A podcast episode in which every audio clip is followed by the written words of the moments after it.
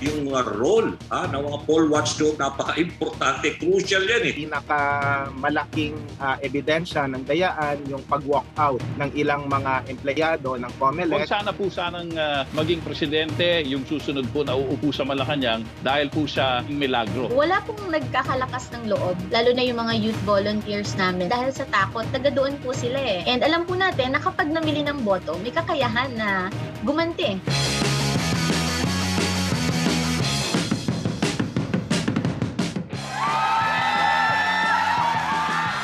Welcome, welcome mga kapamilya. Dito po sa POV XYZ. Ako po si Tony V. At syempre ako naman po si Danny V.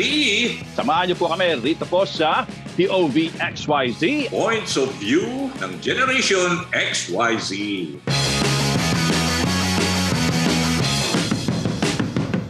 Mga ka-XYZ, alam ko po at matagal-tagal na po tayong magkakasama, ha? Alam mo, partner, pasalamatan lang natin at sinamahan tayo nitong ikawalong episode, ha? At dahil din naging marami rin na nakinig sa atin doon sa 7th episode natin about political dynasty na tinawag nating kamag-anak, incorporated, political dynasty dahil napaka-importante ho yan sa darating na eleksyon. At wala na bang iba? Yun ang tanong nila. If they haven't listened to it yet, syempre, i-check out nyo ang podcast, POV XYZ sa Spotify and ABS-CBN News and radio service apps. Yun. Ayun, oo.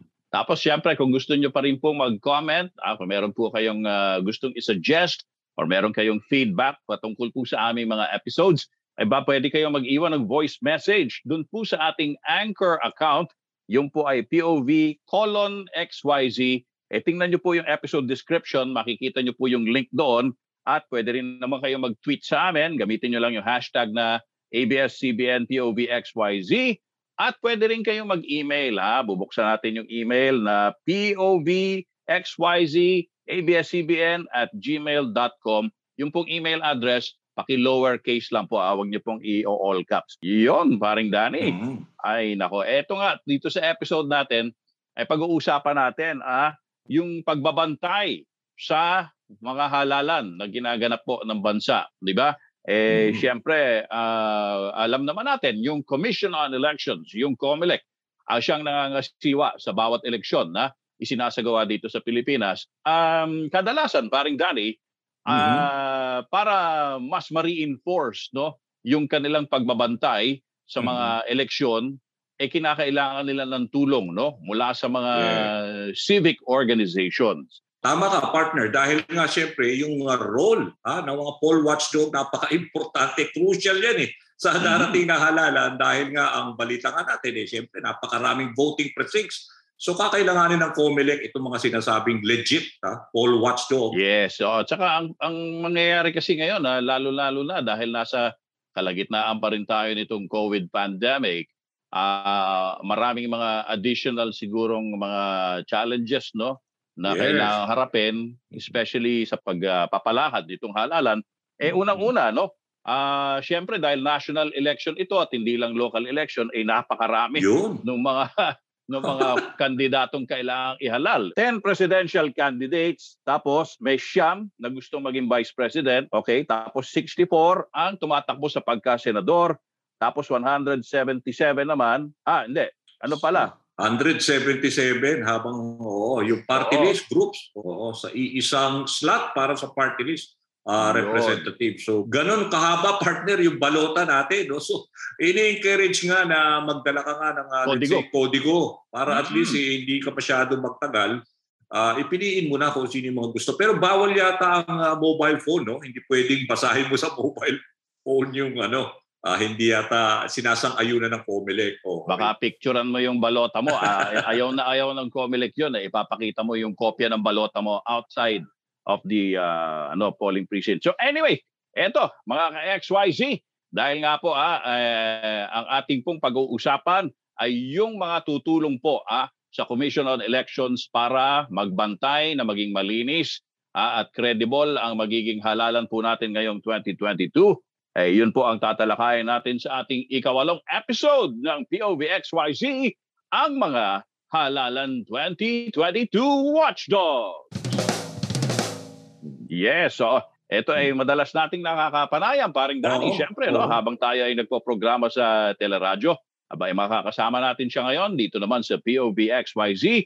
Siya po ay Associate Professor of Journalism sa University of the Philippines sa Diliman at kasama po siya sa mga naglunsad nitong grupong Kontra Daya. Abay ay 15 taon na pala ang Kontra Daya, paring Danny, ha? Tagal na, eh, no? Sila talaga ay... nasa forefront na rin ang pagbabantay sa mga halalan para siguruhin ito ay malinis. Ang ating pong guest dito po sa Halalan 2022 Watchdog, si Professor Danny Arao. Prof. Danny, hi! Welcome to the podcast. Magandang araw po, Tony at Danny. At salamat po sa imbitasyong ito. At syempre, ito naman ay isang abogado naman.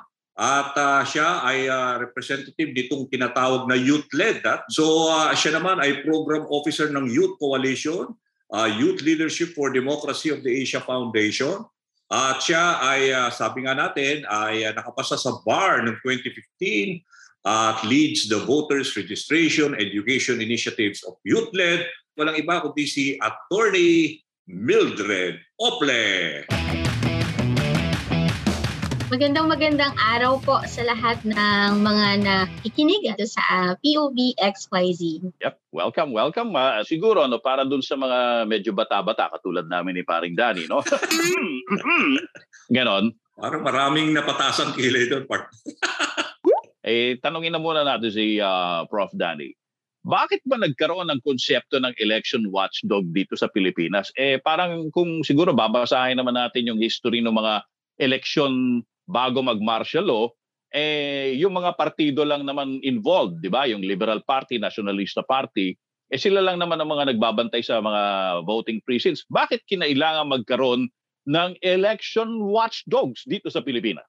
Hindi po nating balikan yung dekada 80 kasi nung snap election halimbawa, yung tumakbong bilang Pangulo, si Cory Aquino laban kay dating Pangulong Marcos, nakita natin yung iba't ibang forma ng dayaan at naging crucial yung particular na election watchdog na pwede nating banggitin ngayon bagamat wala rito, yung NAMFREL, yung National Movement for Free Elections na siyang nangasiwa doon sa quick count at mula roon nakita natin yung discrepancy doon sa official na bilang tapos doon sa ano naman unofficial na bilang din.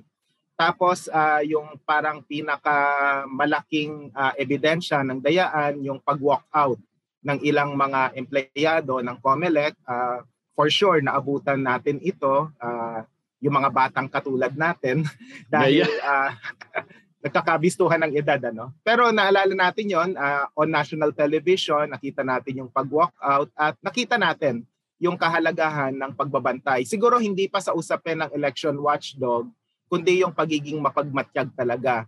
Tapos through the years nakita natin yung pag-usbong, hindi lang ng NAMFREL, dumating yung PPCRV, yung Lente, marami pang iba. Ayan, syempre, yung youth-led, tapos pati na rin po kami. Hindi naman problema yung masyadong maraming election watchdog kasi may kanya-kanyang tutok naman yan. Pero sa bahagi ng Kontra Daya, nabuo po kami noong 2007. Bata pa po tayo para matandaan yung Hello Garci scandal. Na talagang nakita natin yung influence peddling na ginawa, bunga ng ano, yun nga, ng malawakang pandaraya. At noong 2007, nakita na dapat merong isang election watchdog na talagang yun lang ang tinututukan. Hindi natin minamaliit yung inisyatiba ng mga nakaraang election watchdog, pero at least through Kontra Daya, we would be able to gather like-minded groups, taong simbahan, akademya, estudyante, IT programmers at iba pa para makita at ma-document yung iba't ibang problema na may kinalaman sa dayaan, tapos yung paggamit ng rekurso ng gobyerno para sa halalan. Okay. Attorney Mildred, sa batas ba natin, no? Sa election code, kailangan ba na may kaakibat na civic partner ang COMELEC or ito ay parang pinapayagan lang ng COMELEC dahil anyway, baka kulang din sila sa tao, kailangan nila ng backup? Or is it expressly provided for in the law na dapat merong election watchdogs na magbabantay na katulong ng COMELEC? Yes po. Sa atin pong automated election law na nauna nating pinatupad noong 2010, expressly stated po doon na kinakailangan merong mga, ang tawag po nila, actually hindi election watchdog, pero mga civil society organizations participating as either observer or yung partner po ng COMELEC and the quick count at yun pong mga pag-observe ng mga election processes and regularities ng conduct nito. Mayroon din pong karapatan ng mga citizens' arms na makakuha kung sino man po ang papasa at ma-accredit ng COMELEC ng kopya ng election return so that they can also make their own quick count at sabayan yung parallel count na ginagawa ng COMELEC din po to ensure na pareho ang nagiging resulta ng official results na nasa COMELEC system at saka po yung mga nasa quick count. So by law, kailangan may accredited citizens arm. So kung hindi ka accredited, lahat ng ibang grupo, mga saling cat lang yon. Kasi watchdog pinag-uusapan natin, pero ito saling cat lang. Eh, ibig sabihin ba nun? Ibig sabihin ba nun kung hindi ka accredited citizens arm, eh, anong silbi mo as an election watchdog? Actually po, malaki pa rin ang silbi kahit saling cat. Yan. Ang pagkakaiba lang naman po ng accredited sa hindi accredited, ang accredited citizens arm po will be entitled, meaning they are mandatorily given a copy of the election return. Pero kung kayo naman po hindi accredited, you can still observe the process. So kung meron pong nakikita ng mga irregularities nga sa proseso, may nakikita na mukhang ito election violation, po pwede pa rin pong i-report kasi yan naman po ay para sa lahat. Ang kagandahan lang po na accredited, hindi mo na kailangang pumila doon para maghintay doon sa 22 copies po yun eh. So parang hindi ka priority kung hindi ka accredited na citizens arm. This halalan 2022, sino ang accredited citizens arm ng COMELEC? Actually, wala pa pong official na na-accredit. Na-mention lang po, actually hindi ko nga po ito inaasahan na makita doon sa resolution na guidelines para sa mga Board of Election Inspectors, sa mga workers po natin. Na-mention na po doon yung PPCRV eh. So, hindi po natin alam kung bakit siya na-mention doon, pero hindi pa po kasi nila ino-open ulit yung accreditation ng mga election watchdogs, citizens arm, at saka po mga election observer. Kasi meron din po tayong mga election observer coming from the international community, pati yung mga election watchdogs galing naman sa iba't ibang jurisdiction din, katulad ng halimbawa ng ANFREL o yung Asian Network po for Free Elections. So yan po outside sa Pilipinas, pero nag-o-observe din sila sa conduct ng election. Yeah, tanungin ko lang si Professor Danny, no? Siyempre, 15 years na rin yung experience nyo dyan, no? Meron pa talaga mga previous election natin na nangyari na, let's say, pati sa presidential 2016, na talagang grabe ang inconsistency doon sa actual election return na nakuha ng mismo COMELEC. And then kayo, nagkakaroon ba ng mga ganun na somehow questionable returns na from your end at saka sa official count ng COMELEC? Okay. Linawin ko lang po, mula pa po noong 2007, never po kaming nagpa-accredit sa COMELEC and we operate independently. Kaya mas nasa posisyon po yung Kontra Daya para i-call out at i-criticize yung COMELEC sa kanilang mga maling gawe. Sa totoo lang, pag nagpa-accredit ka kasi, medyo nagiging awkward na masyado kang critical sa COMELEC kasi you will be working with them. Siguro para sa kapakanan ng mga tagapanood at tagapakinig, yung levels ng accreditation iba-iba yan. Merong na-accredit para yung transparency server sa kanila e-house. So usually that would be PPCRV. Yung random manual audit na ginagawa after the elections, yun yung sinasabi mo, Danny, na minamatch mo yung actual count dun sa na-reflect dun sa PCOS o yung vote counting machine na tinatawag na ngayon. So yun yung random manual audit. For the longest time, it was NAMFREL and then napunta sa Lente. And then I honestly don't know kung kanino mapupunta ngayon kasi parang hindi pa yata na lumalabas. No? Sa panig ng youth-led, no? Ano ang naging experience na ng inyong mga youth volunteers sa pagbabantay sa halalan? When was the first time or the last time na nagkaroon ng election monitoring ang youth-led? At ilan ba mga tao talaga niyo? Actually, may kaugnayan ang Youth Vote Philippines sa youth-led because our conveners are the same. So we fairly started in 2010 with Youth Vote Philippines with our partnership actually with ABS-CBN. Ako ang simula at mga boto mo, ipatrol mo. So nung pong mga panahong yun, we deployed several volunteers. Actually, umabot po kami halos noon ng more than 1,000 volunteers on the ground na nagre-report ng mga election processes at saka po yung nangyayari sa baba. So, ang mga usual po na binabantayan namin noon, actually dalawa po siya kung ika-cluster namin. One is yung accessibility ng voters doon sa mga polling precinct. Madali ba nilang nahanap yung kanilang mga pangalan doon sa mga presinto? Kung wala yung pangalan nila, papaano sila dinodocument ng Board of Election Inspector at papaano ito nire-resolve ng COMELEC at saka ng mga election workers po natin. Or kung prior to election day, ang binabantayan naman po namin noon ay kung nakakatanggap ba sila ng mga VIIS o yung Voters Information Instruction Sheet ayon po sa tinakda ng Automated Election Law or RA 7904. So nakalagay po kasi doon na dapat bawat isang botante tayo makaka-receive tayo ng VIIS na nandoon yung sample ballot at saka yung precinct kung saan tayo boboto. Yung pangalawa naman po na observe namin doon ay yung kung halimbawa sa regularity of the voting process naman po, sang-ayon ba siya doon sa itinakda ng COMELEC sa pagboto? May mga paglabag ba yung mga election workers sa proseso na either nakakahinder or nakakabuti ng proseso? At transparent ba yung ating mga election workers mula dun sa pagboto hanggang dun sa pag-count na on the precinct level? So lahat po ng mga observations na yun ay nire-report natin sa, yun nga po yung partnership natin sa media. And then eventually kapag nagpatawag na ang COMELEC ng kanilang kumbaga ay stakeholder consultation after elections, dun din po tayo nagsasubmit ng actual reports natin. So ngayon naman, 2022 elections, yun din ang magiging focus ng youth-led. So more of observing what's happening. Sa 2022, you will have a partnership with media organization again? Yes po. Kasi ang dami na rin po ng mga social media, opo, digital media na nakikipag-partner din po sa amin. And we would like to take advantage of our network of 891 youth organizations nationwide.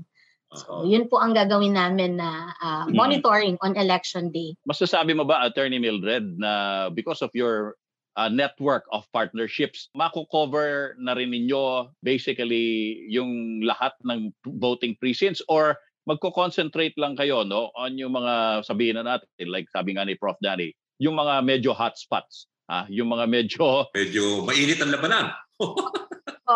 Medyo sensitibo yung sitwasyon. Yes po, magko-concentrate po tayo dun sa mga key cities and provinces, usually mga vote-rich po yan na areas. At meron po kaming tinatawag na mga, bukod sa election hotspot, kung saan din po yung concentration ng mga youth organizations na tumutulong po sa amin. So yun po yung magiging priority natin. And hopefully po, makover natin, hindi man siguro yung lahat ng over 90,000 na yata ngayon, yung precinct po natin sa buong Pilipinas. So at least po yung mga key cities makover po natin and provinces. So kayo, Prof. Danny, ano ba ang magiging schedule of activities ninyo sa Halalan 2022? Gaano karami ba mga papakalat yung tao? Actually, nagsimula na yung trabaho all year round. Actually, nung nagsimula yung Kontra Daya, ang conceptualization nito, parang i-reactivate lang ito every election cycle. Pero from our experience since 2016, talagang we have to maintain a core group of researchers para tuloy-tuloy yung mga public engagements namin. Ngayon, sa mismong araw ng Halalan, we can mobilize several of our chapters na basically nire-reactivate lang yung Kontra Daya batay dun sa mga organizations na miyembro namin. So we have chapters in Manila, in Quezon City, Cebu, other parts of the Visayas and in Mindanao, in order to make sure that we're able to monitor yung mga hotspots sa particular. Actually, hindi nga lahat ng hotspots, kung saan lang yung makakaya namin. And we rely on an army of volunteers, hindi troll volunteers talaga, legit na volunteers individuals, kasi sa totoo lang, individuals, yung voluntarism sa amin, medyo susing papel po yan. Kaya nga nakakatulong sila sa pagbibigay ng impormasyon na binevet din naman namin. At yung isang mahalagang partner namin sa mismong araw ng halalan, kung pwede ko lang banggitin, yung Vote Report PH na binubuo ng mga IT professional, sila yung nagde-develop ng mas sistematikong mekanismo para sa entry, pag-input ng mga impormasyon, yung vetting, at saka yung pag-create ng heat map para makita kung saan nakatutok talaga yung iba't ibang forma ng dayaan. Di ba sabi nila kung minsan the more eyes the better, di ba? Para mas mabantayan, mas malawak. Pero meron din namang kasabihang too many cooks spoil the broth. Ewan ko kung nag-a-apply yung kasabihan na yon. Ang dami kasing mga nagsulputa, mga election watchdogs. Alam naman natin original na yung NAMFREL, di ba? Pero since there are so many of you now with a very extensive network all over the country, hindi ba kayo nagkaka-conflict on the field? O paano kayo nagko-coordinate sa kayo-kayo lang na magkahiwalay ng mga election observers? Actually po, magugulat kapag nasa baba na yung mga volunteers natin. Sometimes we shared volunteers also, especially in youth sector. Mga volunteers namin, very active din sila sa local youth organization. So yung mga social action center, halimbawa ng PPCRV. Yung mga election watchdogs naman po kasi kanya-kanya sila ng focus. So ang focus po nung NAMFREL sa PPCRV nung time po na yun ay dun sa parallel count. Ang focus naman po ng mga katulad namin, mga youth organizations ay yung sa overall process. Yung pagbabantay simula sa pagbubukas ng precinct hanggang sa pag-transmit nito. Yun. So hanggang mag-close ang polling precinct, yan yung binabantayan ng ating mga volunteers to ensure na walang matidisenfranchise na botante, walang mga irregularidad dun sa mga election workers na ginagawa. At meron din naman po ng mga group of, ang very particular na concern nila is yung pag-file naman ng mga election protests. Alimbawa, si Lente, ang IDP, tumutulong po sila, Integrated Bar of the Philippines, tumutulong po sila dun sa mga gusto naman mag-file ng kanilang mga complaint kung meron silang na-observe na election irregularity. So, Professor Danny, ito, dahil kayo, sabi nyo, hindi kayo na-accredit, parang independent ang ginagawa nyo, lalo na sa mga potential election hotspots, doon kayo nakatutok. For example, may nangyaring glaring na talaga namang nakita ng isang volunteer ninyo na talaga nagkadayaan sa isang presinto o dalawang presinto. Ina-acknowledge ba ng COMELEC yun? Pag nag-report kayo, may nangyari sa ganito? Or you have to have someone from media to report it in behalf ng grupo nyo? Magandang tanong yan. Siyempre, yung the disadvantage pagka hindi ka accredited, talagang minsan hindi ka napaprioritize in terms of communication lines. At naranasan na namin yon. Ilang beses na kaming nagbibigay ng mga sulat sa COMELEC na hindi nasasagot. Pero ang maganda riyan, gaya ng nabanggit mo, through public engagement sa pamamagitan ng media o kahit ng social media, napipilitan yung COMELEC na sumagot dun sa ganong klaseng mga alegasyon, nape-pressure. Kumbaga parang hindi naman kami, hindi tulad na ilang politiko, ang Kontra Daya hindi naman yan credit grabber. Di namin sinasabi na, oy, sa amin ang galing tong impormasyong to eh. Hindi ganon. In fact, finifeed namin sa media, and sometimes we don't mind if we don't get acknowledged by a media report, but for as long as yung impormasyon na yon eh, lumabas sa publiko. Kumbaga kami, advocate kami ng open source eh. Hindi lang sa usapin ng source code review, kundi pati na rin sa impormasyon. At saka maganda yung binanggit ni Mildred about yung on the ground reality sa pagiging election watchdog. In fact, minsan yung mga volunteers ng Kontra Daya, they also work for PPCRV or sometimes with NAMFREL. Pag kami voter education program kami, we invite people from NAMFREL, PPCRV to speak, and in the same way kami naiimbitahan din. So kumbaga parang yung sinasabi ni Tony kanina about too many cooks spoiling the broth, I don't think it applies to the election watchdog. Siguro mangyayari lang ito pagka parang party list yan eh. Pagka may mga peking election watchdog na darating sa buhay natin. Peking election watchdog. Wala pa naman. I don't know kung may alam si Mildred doon. Pero so far parang wala pa yata. Okay? Napepeke na rin ba ang election watchdog ngayon? Hindi pa. I hope I'm not giving any groups any ideas, pero yun. Siguro doon lang magkakaroon ng pagtatalo. Pero so far, we're doing well. Ayun, oo.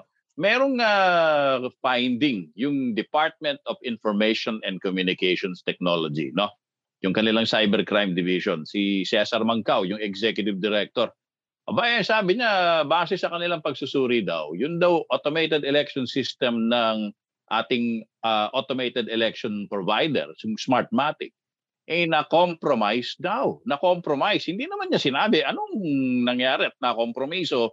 Eh, medyo nakakabahala kasi kasunod naman ito ng report na pinabulaan na naman ng COMELEC na nagkaroon daw ng data breach, no? Doon sa kanilang server. So, Prof. Danny, yung mga ganong report, no? As an election watchdog, paano nyo dapat ito siguro pwedeng aksyonan, no? Yung mga report na ganon? Iniimbestigahan po namin yan.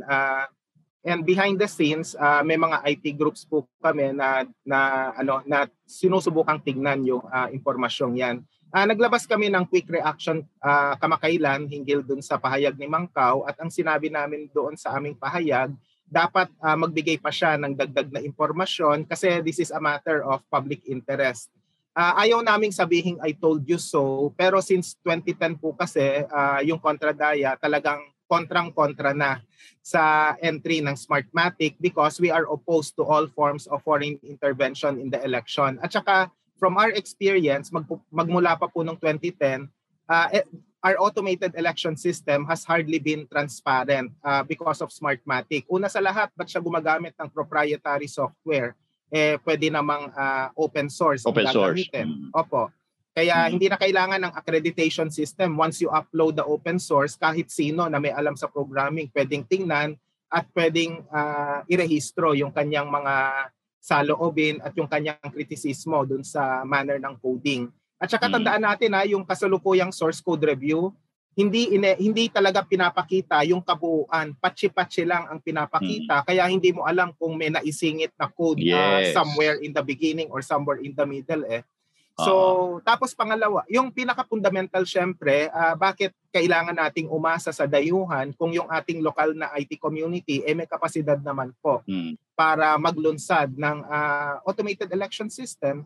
So, yun yung problema sa Smartmatic, at itong ganitong sinabing compromised security sa Smartmatic, dapat malinaw kung anong aspeto yon.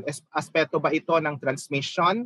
Ito ba ay may kinalaman sa mismong hardware, software, pareho? Dapat maging malinaw po sana si Mangcao dito. Yeah, eh si Attorney Mildred. Actually po, yung relationship namin sa COMELEC ngayon, more on coordination po, and we're actually happy na kahit hindi kami nag-a-apply na accreditation so far dahil wala pa naman pong binibigay na polisiya ang COMELEC, ay patuloy po kami iniimbitahan sa lahat ng mga activities na ginagawa ng COMELEC. So natandaan ko po na last year around September nung nagkaroon ng walkthrough dun sa loob ng ating COMELEC warehouse sa Laguna, nandoon po kami. So yung mula sa proseso ng pagre-refurbish o yung tinatawag nila na parang tinitignan ulit yung makina na ginagamit sa ating election. And then yung last time po, yung local source code review na isinapubliko rin po, yung MediaCon na ginawa ng COMELEC, pati yung sa ballot printing. So lagi po kaming present doon sa mga activity ng COMELEC na yon.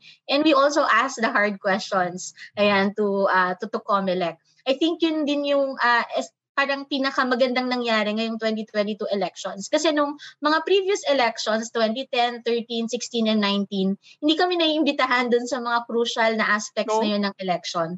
So parang naiimbitahan kami sa voters registration campaign, ayan, encouraging everybody to register. Bakit kaya hindi kayo kinukumbida? Kasi feeling ninyo masyado pa kayong bata. Oo, ganun. Baka wala kami expertise dun sa mga ganong aspeto ng election preparation. Kasi logistics yun, technical yun, IT yun, so ganyan. Pero may marami pong mga youth organization na yun pala yung kanilang focus o yun yung interest nila. So ngayon po, we ask the hard questions during those MediaCon, during those briefing, para ma-elaborate sa publiko kung ano ba talaga yung nangyari doon. So more transparency on the part of COMELEC para mas ma-inform yung publiko at tumaas yung confidence natin doon sa proseso na ginagawa nila. Let's say, whether accredited or not, pero siyempre gusto nyo to do your own assignment inside the voting precinct. Kayo ba, ano kayo, nire-require kayo dalhin nyo yung phone nyo? You can record anything that you may see that you deem na medyo improper o walang may problema na pwede ba yung madala yun? O pinagbabawal ba yun ng mga ano, let's say, ng mga guru doon sa loob ng polling center? Kasi ang nagiging usapan ngayon, yung three-room setup na isinasagawa ng COMELEC, ewan ko kung pabor kayo doon kasi kinwestiyon ng Lente yun dahil sabi niya sa room 1 may holding area para sa voters. Tapos yung room 2, dito sasagutin ang mga balota sa room 2. Tapos sa room 3, dito ipapasok ng voter ang kanyang balota sa vote counting machine o VCM. Doon daw ang kritikal dahil nga doon daw na pwede ang posible mag-vote buying at masakripisyo ang ballot secrecy. So yung ganitong sistema, kaya importante sa akin, allowed ba kayo na meron kayong phone?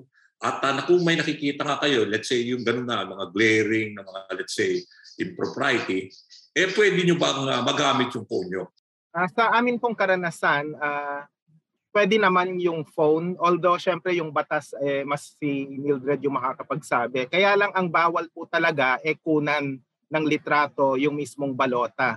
Kaya lang sa karanasan namin, yung ilang Board of Election Inspectors, minsan maluwag, minsan naman mahigpit sa pagdadala ng telepono dun sa loob ng presinto.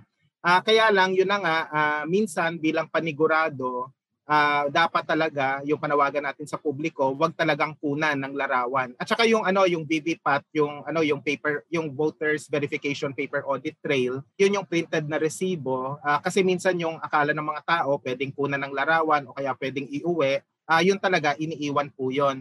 So yung mga ganong specific na mga alituntunin, alam naman po yan ng Board of Election Inspectors. Pero sa bahagi ng mga election watchdog, syempre, ang concern po talaga namin ay yung mga irregularidad sa loob ng presinto. Nung naranasan na namin na noong nagkaroon ng dry run, if I'm not mistaken, in the 2019 election cycle, nakuna namin ng larawan sa loob mismo ng voting precinct yung pumasok na uniform personnel tapos kumukuha ng larawan sa loob ng voting precinct. So yun, pinagbigay alam po namin sa COMELEC. Yun yung isang halimbawa na bawal yung uniform personnel sa loob ng precinct kasi there is a certain distance yung mga uniform personnel po sa sa presinto, hindi sila pwedeng lumapit unless ni-require sila na lumapit po talaga. So yung mga bagay na yon, yun yung dapat na na tutukan. And mabilis lang po dun sa three-room setup na yan, I think it complicates the process. And we tend to agree with Lente na dapat gawing simple lang yung Kasi as it is right now, yung cluster precinct, pinarami mo na, binawasan mo na yung dami ng botante bawat cluster precinct, parang 700, basta less than 1,000 na siya ngayon. So that should be enough na mechanism para masigurado na merong physical distancing and other health protocols that will be observed during election day. Oh, si Attorney Mildred, yung three-room setup, okay ba kayo sa gano'n na may potential risk na pwedeng magkaroon ng vote buying doon sa room 3 kung saan ibibigay na nila yung balota doon sa mismo makina? Actually po, yung Lente po, isa po yan sa mga coalition partner namin. And we support their observations dahil nandun din po tayo ng mock voting. So nakita rin po natin na medyo parang imposible po kasi yan sa reality, sa ground. Kasi nakita naman po natin yung mga polling precinct sa mga, usually sa eskwelahan po yan. At nakita natin na parang imposible na magkaroon ng ganong tatlong room na setup. Yan. At yun nga po, dahil ang ating mga election observer ay hindi naman po ganoon kadami na maide-designate mo dun sa lahat ng precinct na yun to observe the whole process. Maaari po na may mga proseso na hindi tayo makita. So kaba po yun dahil gusto nga po natin transparent yung proseso at as much as possible nakikita rin po ng publiko at ng mga election observer para masabi natin talaga na walang irregularidad sa proseso. na naganap doon sa room 1, sa room 2, and sa room 3. And usually po, yan naman po talaga yung nagiging problem kapag elections eh. Lalo na po kapag nagsusunod-sunod na yung mga nagpapasok ng kanilang balota sa vote counting machine. Minsan po, lalo na po kapag na-experience po namin yan, na-report po namin yan nung 2019 elections na nung nagkasunod-sunod na yung mga nakapila. Nag-overheat, gano'n? Nag-overheat. So, yung kanilang balota, which is, hindi po dapat. Bawal po yun. Dapat personal mong ipapasok yung iyong balota dun sa vote counting machine. So, we're able to report that naman po and aksyonan ka agad. And it's a matter really of coordinating with your local COMELEC. If a national accreditation would not be possible, pinakamaganda talaga na na-establish kami po sa youth-led and sa youth vote. Voter registration pa lang, naka-establish na kami ng relationship sa local COMELEC. So, it will be parang harmonious na pagdating ng election day. Based on your previous election experiences, yes, ano yung pinaka-common na nakikita ninyong aberya na nangyayari? And how do the election watchdogs, particularly yung sa inyo, treat these incidents? Kami po, based po dun sa mga experience namin, lalo na nitong 2016 and 2019 elections, prior to election day, yun nga pong nabanggit ko kanina na pagtanggap dapat natin ng VIIS o yung Voter Information and Instruction Sheet. Kasi mahalaga po yun eh, para hindi nagkakagulo sa araw ng election na naghahanap ka ng saan ba kung presinto o saan ba yung na-designated polling presinto ko. At yung familiarity rin doon sa balota. Hindi naman po lahat nakaka-access ng sample ballot online. So mahalaga yun na may natatanggap ka rin talaga na galing sa COMELEC mismo at sigurado ka na tama ang impormasyon. So yan po yung nakita namin na pre-election day na hindi na ibibigay. Ang kagandahan naman po ngayon, nag-commit naman ng COMELEC na regional na yung gagawin dyan para masolusyonan yan. Mini-mail ba yon? Opo, mini-mail po siya talaga. Kaya naman pala. Sino pa ba maasa sa snail mail ngayong panahong ito? Baka naman next Christmas mo mapatanggap yun. Opo, priority mail po dapat yun. Kaya isa po yun sa mga binabantayan namin ngayon. Kinukulit namin yung in-charge sa regional COMELEC po na siguraduhin na matanggap ng mas maaga ng mga botante yung VIIS. Okay. Kontra Daya naman, ano yung mga common mga aberya na napansin niyo na the previous elections? Why do they persist? Oo nga. Bago yung halalan, nandyan yung insidente ng maagang pangangampanya, vote buying, misuse and abuse of government resources in support of certain candidates, at saka iba pang mga pamamaraan para mapeke yung kanilang advokasya sa pamamagitan ng pagsisetup ng mga party list group. Kaya nga through the years, naglabas talaga kami ng policy research on the profiles of the various party list groups. Yung sa 177 na tumatakbo ngayon, ilalabas na po namin very soon yung write-up na ginawa namin. Sa mismong araw ng halalan, nagkakaroon ng insidente ng mga glitches sa PCOS dati na ngayon ay tinatawag na vote counting machine. Tapos yung iba't ibang forma ng pandaraya sa pamamagitan ng bribery. Tapos yung nauso for the past 2 election cycles yung red tagging sa ilang mga kandidato, even on election day, at ito minsan perpetrated mismo ng mga pulis at saka ng militar na dapat ay non-partisan during the election. So yung mga ganong insidente po ay talagang binabantayan namin at malamang kesa sa hindi, mangyayari po uli ito ngayong 2022. Sa haba na ng experience niyo being election watchdog at saka syempre nakita nyo na mayroong mga talaga namang mga hindi magagandang nangyari ng mga previous election. Meron ba kayong masasabi sa kasaysayan ng ating eleksyon? Vote buying, meron ba talaga nangyayari? O at saka meron napaparusahan? Ayan, very frank po ako sa inyo na sasagutin yan. Wala pong nagkakalakas ng loob, lalo na sa local, lalo na yung mga youth volunteers namin na nakakakita ng mga ganong pangyayari. Unang-una dahil sa takot, taga doon po sila And then taga doon din sa lugar nila mismo yung kanilang irereklamo. And alam po natin na kapag namili ng boto, may kakayahan na gumanti. May kakayahan na talagang sila ay balikan kapag na-file na yung kaso. So nahihirapan po yung ating mga youth volunteers pagdating po dyan. Kasi wala pong legal, pinansyal, and seguridad kapag po sila ay actual na magpa-file ng kaso ng vote buying. So far po sa aming experience simula noong 2010 elections, wala pong nakapag-file kahit na mayroong mga ebidensya na nakikita po on the ground dahil nga po sa takot na sila ay balikan ng mga politiko. Professor Danny, sa iyong experience, meron mga na-record kayong gano'n?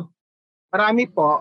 Yung usapin kasi ng vote buying talagang mahirap patunayan yan gaya ng sinabi ni Mildred kasi pag i-confront mo yung kandidato na namibigay ng pera, pwedeng sabihin niya na hindi naman para pambili ng boto yan eh. Parang ayuda yan eh. Lalo na sa panahon ng pandemya. At ngayon, I have to tell you, nangyayari siya. Some presidential candidates are freely giving away money. Pero sinasabi nila, una, hindi pa ito vote buying kasi hindi pa panahon ng kampanya. At saka minsan, kahit panahon na ng kampanya, sasabihin pa rin nila na hindi naman yan, wala naman akong sinabing iboto nyo ko kapalit ng perang to eh. Tulong ko lang naman ito sa inyo eh. So, ganun yung ganun yung sitwasyon on the ground. Siguro, kung yung mga nakikinig ngayon sa ating podcast, if they want to participate as a poll watcher or siguro join an election watchdog, may recruitment process ba ito? Attorney Mildred, papasa pa ba kami? Over the age limit na kami ni Paring Daddy, ganun ba? Age is just a number. And parang young by heart naman tayo lahat. 18 to 30 years old po yung mga nire-recruit namin na volunteers. Ay, pasok kami ni Paring Danny doon kasi 30 years experience na kami combined. And nasa social media page naman po ng Youth Led PH at sa aming website din po na youthled.ph.org yung aming pong recruitment ng mga volunteers. And we actively do that through our regional clusters ngayon. Meron kaming 11 regional clusters na kasalukuyang inoorganisa sa baba para yung mga hindi nakaka-access sa social media ay mapuntahan din namin sila through our network of youth organizations. Actually, ngayon po ang mga nare-recruit namin, karamihan mga estudyante at mga nasa parish naman po kasi partner po namin yung mga diocese sa kanilang social action center. Ang importante siguro kung ikaw ay mag-volunteer at ikaw ay mag-presenta mo sarili mo that you have to be, and I have to ask you both, dapat non-partisan, di ba? Kumbaga, wala kang kamag-anak na tumatakbo sa eleksyon. Ganun ba dapat ang isa sa mga mahalagang criteria, Attorney Mildred? Yes po, bukod sa 18 to 30 years old, dapat po syempre meron naman po kaming ginagawang orientation and election laws at saka yung proseso ng pagbabantay. Pero dapat din po non-partisan kasi alam naman po natin yung objectivity ng pagre-report. Syempre, will you report your kamag-anak po? So hindi naman siguro, no? Or yung kalaban ng kamag-anak mo. Yun ang ituturo mo lagi. Di ba, Prof. Danny, para sa Kontra Daya, how do you recruit members? Meron po kaming online registration form at pwede ring magpadala ng email or direct message sa aming social media accounts. Visible naman po kami sa sa social media kaya madali po kaming hanapin. Siyempre, mainam na non-partisan ka, pero by non-partisanship, it doesn't mean na hindi ka aktibong nangangampanya, particular sa isang kandidato. Minsan lahat naman tayo may mga biases in terms of kung sino ang napupusuan nating kandidato. So there's nothing that prevents our volunteers from doing that. At saka linawin ko lang, non-exclusive po kami. So pag nag-volunteer ka sa Kontra Daya, hindi ka pinagbabawalang mag-volunteer din sa youth-led, PPCRV, or other election watchdogs. Basta ang kailangan lang po, may willingness ka to report on certain irregularities. Nasa nasa aming, may monitoring form naman po kami, maikli lang yon, madaling maintindihan, na kailangan mo lang isumite sa amin. Tapos, ito, hindi naman namin basta-basta kukunin lang at paniniwalaan. Ipa-fact check pa namin ito. May vetting process pa na daraanan. Kaya malaking tulong kung yung volunteer base po namin ay mas mapaparami po. So you can be a member of multiple watchdog. Opo. Pwede yun, simultaneous. Walang problema, walang conflict of interest. Opo. Dagdag ko lang po doon sa nasabi ni Prof. Dan kasi iba-iba naman nga po yung focus namin. So pwedeng buong maghapon ay youth-led or youth vote ka or Kontra Daya. Tapos pagdating ng bilangan, pwede ng PPCRV kasi kukuha ka ng election return. So wala pong conflict of interest. Mas naka-coordinated kayo lahat ng mga watchdog, ng mga representatives. No? Hindi nagkakaroon ng problema at nagkakasisihan. At actually, ganun po yung nangyayari. Okay. So pwede pala yun, sa umaga, pagbukas ng presinto, may iba akong function, iba yung tinututukan ko. Apa. Pagdating ng closing ng precinct, iba naman, switch ako to another role. Aba, schizophrenic pala ang dating mo nun.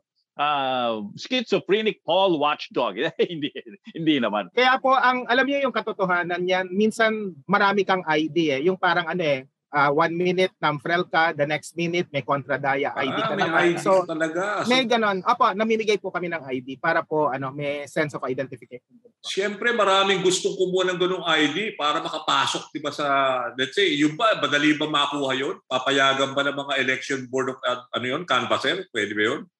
Meron din po yung pinapatupad na proseso ang COMELEC pagdating po sa ground.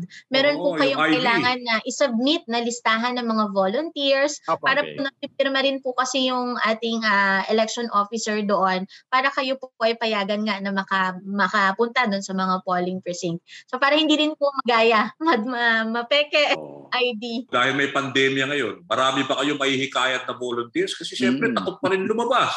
Baka may expose may Omicron. It will be definitely challenging kasi through the years, meron kaming monitoring center na sineset up 3 days before and then 3 days after the election. So parang around 6 or 7 days yung duration niyan. Ngayon, we're trying to figure out kung paano namin masiset up ito, kung magkakaroon pa ba ng physical setup. Definitely magkakaroon. Kaya lang up to how many volunteers can we accommodate to ensure yung... Kasi yung media, mahalaga na merong physical na mapuntahan para maka-monitor sa mga nangyayari. Kaya lang yun na nga maybe Mildred would have more development on the ground sa kanila. Pero sa amin, we're still in the process of figuring it out. Dahil sa pandemic, experience naman po namin, dito sa voters registration campaign namin, ang daming na-mobilize po kasi na youth. So makikita mo na despite the pandemic, talagang eager pa rin po sila to really help out. Pero lagi naman po kaming may mga safety protocol for our volunteers because we don't want them to get sick naman. So nakita naman po natin yung kanilang eagerness and willingness to be part of something bigger than themselves ngayong 2022 elections kasi ito, next 3 to 6 years ng kanilang future ang concern. Ibig sabihin, itong 2022, iba ba yung level of interest ngayon ng mga volunteers nyo? Talagang mukha bang nararamdaman nyo ba na talagang gusto nila mag-participate at they want change in this coming election? Yes po, actually, noong 2010 po, kung i-compare ko ngayon 2022 elections, nakita ko po na hindi na kami yung lumalapit sa mga youth org. Sila na yung lumalapit para kumuha ng impormasyon, tanongin paano sila makakatulong. Simula po yan ang voters registration campaign. So nakita po namin na iba yung interest ng mga kabataan ngayon sa pakikilahok sa election. Tsaka yung level ng enthusiasm to volunteer, gaya ng binanggit ni Mildred, naranasan na rin namin yan. Minsan, ang dami naming mga direct messages and private messages from ordinary people telling us na dapat may ganitong impormasyon na gusto namin ibigay. Ngayon pa lang, ibibigay na namin. Nagtatanong paano mag-volunteer. Dati, puro mga trolls lang yung umaatake sa amin. Ngayon, mas dumarami na yung mga tunay na tao na interesado. So yon, and this is despite the fact na continuing yung red tagging for groups like Kontra Daya. I'm not sure kung yung youth-led nare-red tag din, pero sa amin kasi parang akala namin noon baka matakot yung mga mag-volunteer sa amin dahil na-identify kami bilang mga di umanong komunista na hindi naman totoo. Pero nandun pa rin yung interest Pero sa youth-led, I'm curious. Sorry, Mildred, for asking you on the spot. Wala naman kayong incident ng red tagging siguro, unlike us, Wala po. Wala, okay. Bakit hindi kami na-associate sa mga ganyan? Siguro po, depende rin sa pagkakakilala na yung reputation simula nung nag-volunteer kami and nakipartner sa COMELEC. And we're glad hindi kami nakakasama doon. Ako natutuwa lang ako at saka siguro si partner Tony natutuwa dahil parang sa ngayon nakikita nyo at nararamdaman nyo mas dumadami na yung tunay na tao kesa sa trolls. Tama ka. Okay. I was thinking, ito bang... konsepto nung election watchdog. Ito ba ay unique to the Philippines? Kasi para ako nagmo-monitor din kami ni Paring Danny sa mga election sa Amerika. Siyempre, binabantayan din natin yun worldwide. Pero parang hindi tayo nakakita ng mga citizen poll watch groups na sila yung parang tumutulong sa Federal Election Commission or do sa State Election Commission para magbantay. It's either may Republican watcher or Democratic Party watcher. Yung partido ang nagbabantay. Pero walang citizen poll watch group. But dito sa Pilipinas, we've had that for several decades. Sa tingin nyo ba, Prof. Danny and Attorney Mildred, that the day should come na hindi na dapat kailangan ng ganung klaseng function ang citizen poll watchdog. because we should be able to trust our authorities to conduct a clean, credible, and honest election. Yeah. Maganda yung punto na yan kasi sa totoo lang magiging irrelevant ang election watchdogs kung mataas ang pananalig talaga sa ating burokrasya at saka particular sa ating election system. Alam mo, sa kahit sa bansang Hapon halimbawa, believe it or not, high-tech na high-tech yan pero hanggang ngayon manual pa rin yung election nila eh.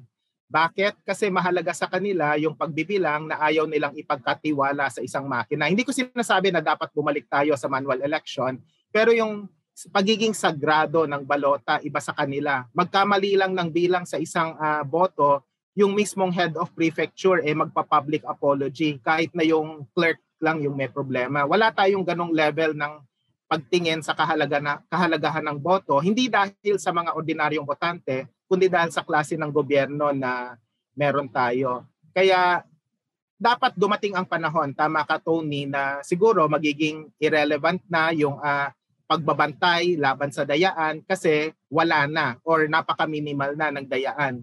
Kaya lang given the vibrancy ng civil society movement talaga sa Pilipinas at napatunayan ito sa maraming pag-aaral mula noong 1986, talagang ang unique sa Pilipinas kumpara sa ibang bansa sa Asia, napaka-dynamic ng ating people's movement at saka NGO movement. At hanggat nariyan yung vitality ng ganong klaseng movement, tingin ko hindi mawawala yung mga election watchdog. Okay. Attorney Mildred? Tama po kayo dyan, no? Yun din yung napansin namin na bakit nung pinag-aralan namin, bakit nga ba ang dami-daming nagsulputan ng mga citizens arms and poll watchdog. So nagsimula naman talaga yan sa isang simpleng bagay. Yung ayaw natin na madaya yung ating election kasi gusto natin honest, free, and fair yung election. Sana nga po dumating yung araw na magiging unnecessary na yung mga citizen arms or poll watchdogs natin.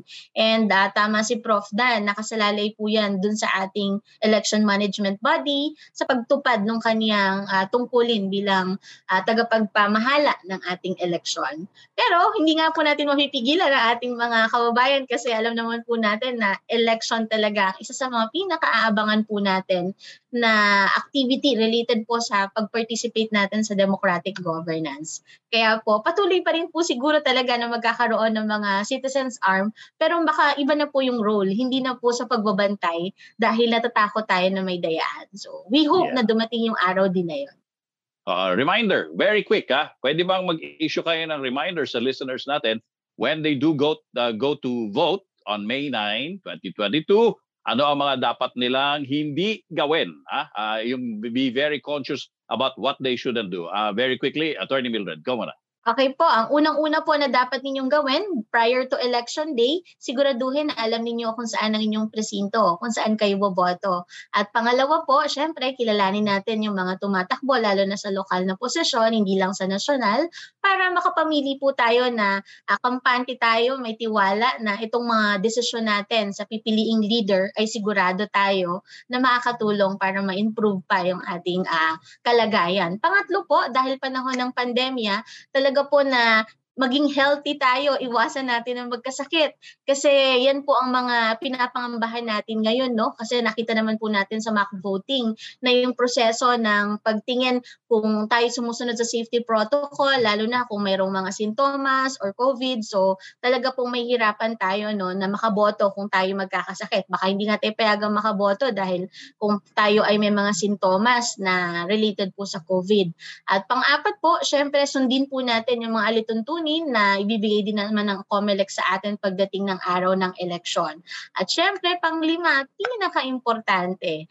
Ayan, huwag po natin ipagbili yung boto natin. Kasi 3 taon, 6 na taon po ng buhay natin yung nakasalalay po dyan at naranasan natin dahil sa pandemic na to kung gaano kahalaga na pipili po tayo ng mga tamang leader. Ayun, may dadagdag Prof. Danny. Mainam na obserbahan ng nating lahat yung nangyayari po sa ating paligid, sa ating pagpunta sa mga presinto, at patapos nating bumoto, tingnan natin kung may mga insidente ng pagbili ng boto, ng pagpunta ng mga kandidato sa malapit sa presinto o mismong sa loob ng presinto para mga panya, bawal po yan. At saka syempre kung merong mga brownout na bigla na lang nangyayari, kailangan pong ipagbigay alam po yan sa mga kinauukulan. Tatlo lang naman yung panawagan ng Kontra Daya, maghanda, magbantay at kumilos. Ayun. Well, gusto nga sana natin na pagdating nga po ng araw na halalan, May 9, 2022, ay lumahok ang mas maraming mga Pilipino. Sana all, ha? Lumahok lahat, ha? Sa election na ito, para naman talagang mas malaki yung masasabi nating yung mandato na makukuha nga nung susunod na magiging Pangulo. Ang hirap kasi yung parang, syempre nagkakawatak-watak yung boto, di ba, paring Danny? Eh, kung sino-sino yung tatakbo, tapos yung boto ganito lang kalaki yung lamang. Dapat hindi tayo minority president, dapat convincing yung lead Oo, para wala nang yung pagdududa, di ba? Kasi ang mahirap diyan after the election, syempre you are not just a president to the so many millions of voters na bumoto para sa iyo. You are the president of the entire country. Kung hindi naman bumoto para sa iyo yung mga tao ngayon, how can you convince them na you are actually deserving of their trust and confidence na ikaw ang mamumuno sa bansa? So, wag sana po sanang maging presidente yung susunod po na uupo sa Malacanang dahil po sa may naging milagro ang mangyayari sa eleksyon. Wag po sana magkaroon ng brownout, wag po sana magkaroon ng 7-hour glitch. Sana. Wag po sana magkaroon ng malakihang vote buying at lahat po yan sana ay mababantayan, masusumbong, at maaaksyonan ng mga kinauukulan. Thank you so much sa mga naging panauhin po natin dito po sa 8th episode po ng ating podcast.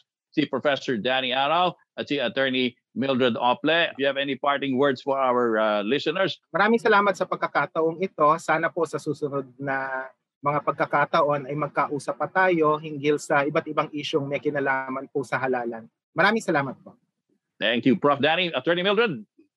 Pasalamat din po sa pagbibigay ng pagkakataon sa Youth Lab na maging bahagi po ng inyong programa. Panawagan po sa ating mga kababayan, maging matalino, responsable at isipin natin ang susunod na 3 hanggang 6 na taon po ng ating buhay.